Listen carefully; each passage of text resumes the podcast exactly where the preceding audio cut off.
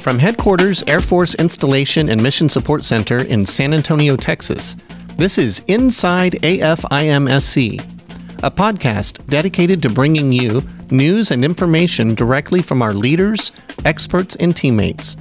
I'm your host, Ed Shannon.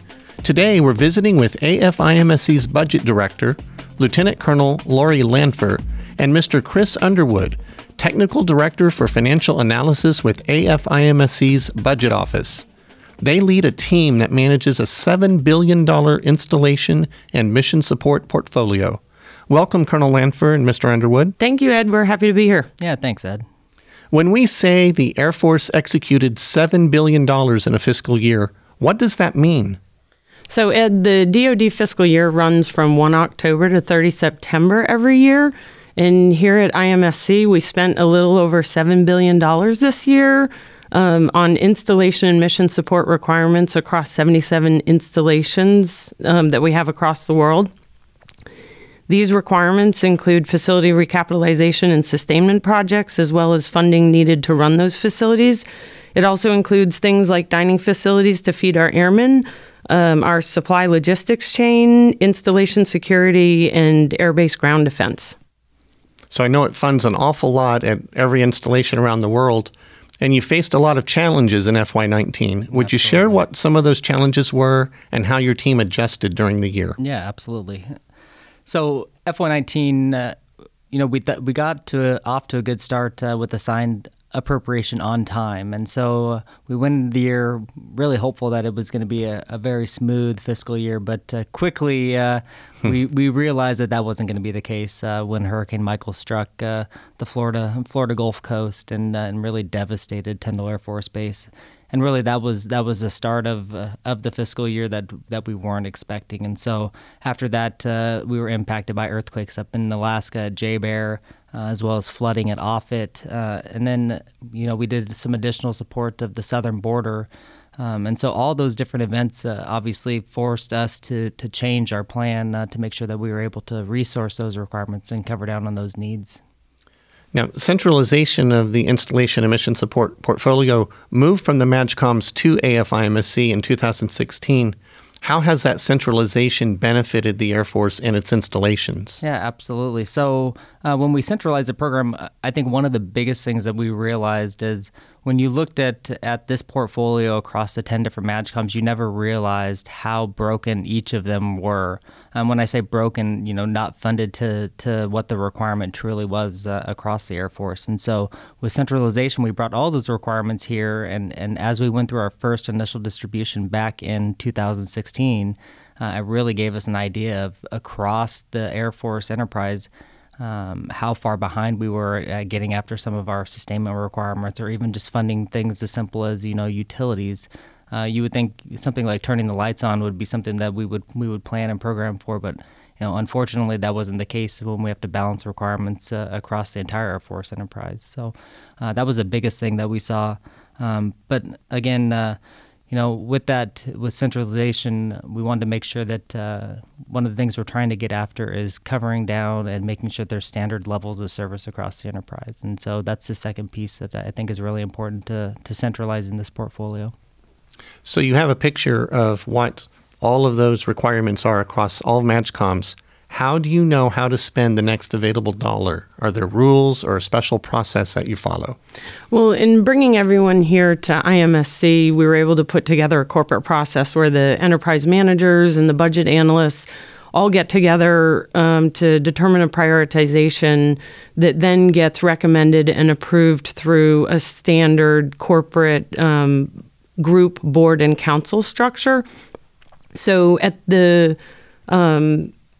end of the year, that also allows us to kind of take a look at all of the unfunded requirements, and we rank those via a weighted score that is made up of the wing commander's priority as well as a functional area priority and the installation's ability to execute additional funding. So it allows us to, to rack and stack and come up with a good priority for making the best of every dollar. And there are rules to spend a certain percentage of that money by the end of July. Can you explain what that is about? Yes, sir. That is true. DOD is subject to a statutory limitation from Congress that we can't spend more than 20% of our annual operations and maintenance funding, which is one-year funding, in the last 2 months of the fiscal year. So, of course, it's very important that we comply with that rule. And that actually ends up being kind of the first step going into our fiscal year closeout procedures.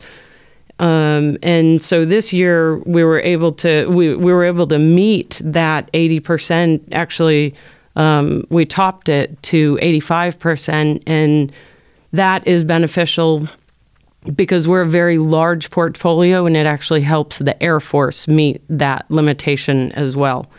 So this year we were able to scrub the books at the end of year, and we were actually able to cover all of the installation's #1 unfunded requirement, which was a huge win for the Air Force. And when you get to close out, I think your team approaches that with a really neat innovation, which is to establish a war room. And what is the purpose of the war room, and how does it assist with the closeout operations? Yeah, absolutely. So the great thing about the war room is really it gives us a single voice. And that's one thing that we're really focused on here within AFIMSC is making sure that we have a single voice to the customer. And so by bringing the detachment FMs here to San Antonio to interact with our budget analysts that we have here supporting the installations as well as the PSUs, it gives us that one single voice back out to the customer. The second piece is really when you get a group of 25 or 30 people together, it gives you an opportunity to learn. Each of us come to the table with different experiences, and so when you get all those folks in a room, it's amazing how much they bounce ideas off each other and how much they grow as analysts as well. So really a twofold benefit for the Air Force there with the war room. I want to add one thing to that. It's amazing the level of camaraderie that comes together with bringing people together at the end of year, because one of our favorite things to do is eat, of course. So in addition to all of the closeout stuff, we get to test people's recipes and order in 4-foot pizzas and do all the fun stuff that's associated with closeout as well. Very good. And now we've entered FY20 with a continuing resolution authority. Would you share what that means and how that affects your approach to managing funds? So a continuing resolution happens when we don't have a signed appropriation, right? So bottom line, it means that we are essentially not allowed to do more in our one-year funding than what we did last year. What we've tried to do here at IMSC is we have such steady obligations throughout the year that we're able to step out at the beginning and say, we got you covered on your annual amounts. It's nothing new. It's something that we do every year. And we just make sure that each installation has enough to get their must-pay requirements straight out of the door in October, and that includes projects that we take care of too, because we handle the project list in a way where we always have some ready to go at the beginning of October, and that gets our obligations going right out the door. Yeah, ma'am, and I'm glad you bring up projects, because one of the things that under a CR, a lot of people get confused is the fact that there's no new starts under a CR. And so within the O&M appropriation, a lot of times people think that the new start rule applies to us, especially with the facility projects and whatnot, and that's just not the case. We're able to get out the gate and fund those projects that Colonel Lanpher mentioned. Well, it's an impressive operation, and I appreciate you joining me today for this podcast. And thank you to everybody listening to Inside AFIMSC. Please visit the AFIMSC webpage and Defense Visual Information Distribution System, or DIVIDS, for more news and information. And don't forget to join the conversation on AFIMSC's Facebook page. Have a great day.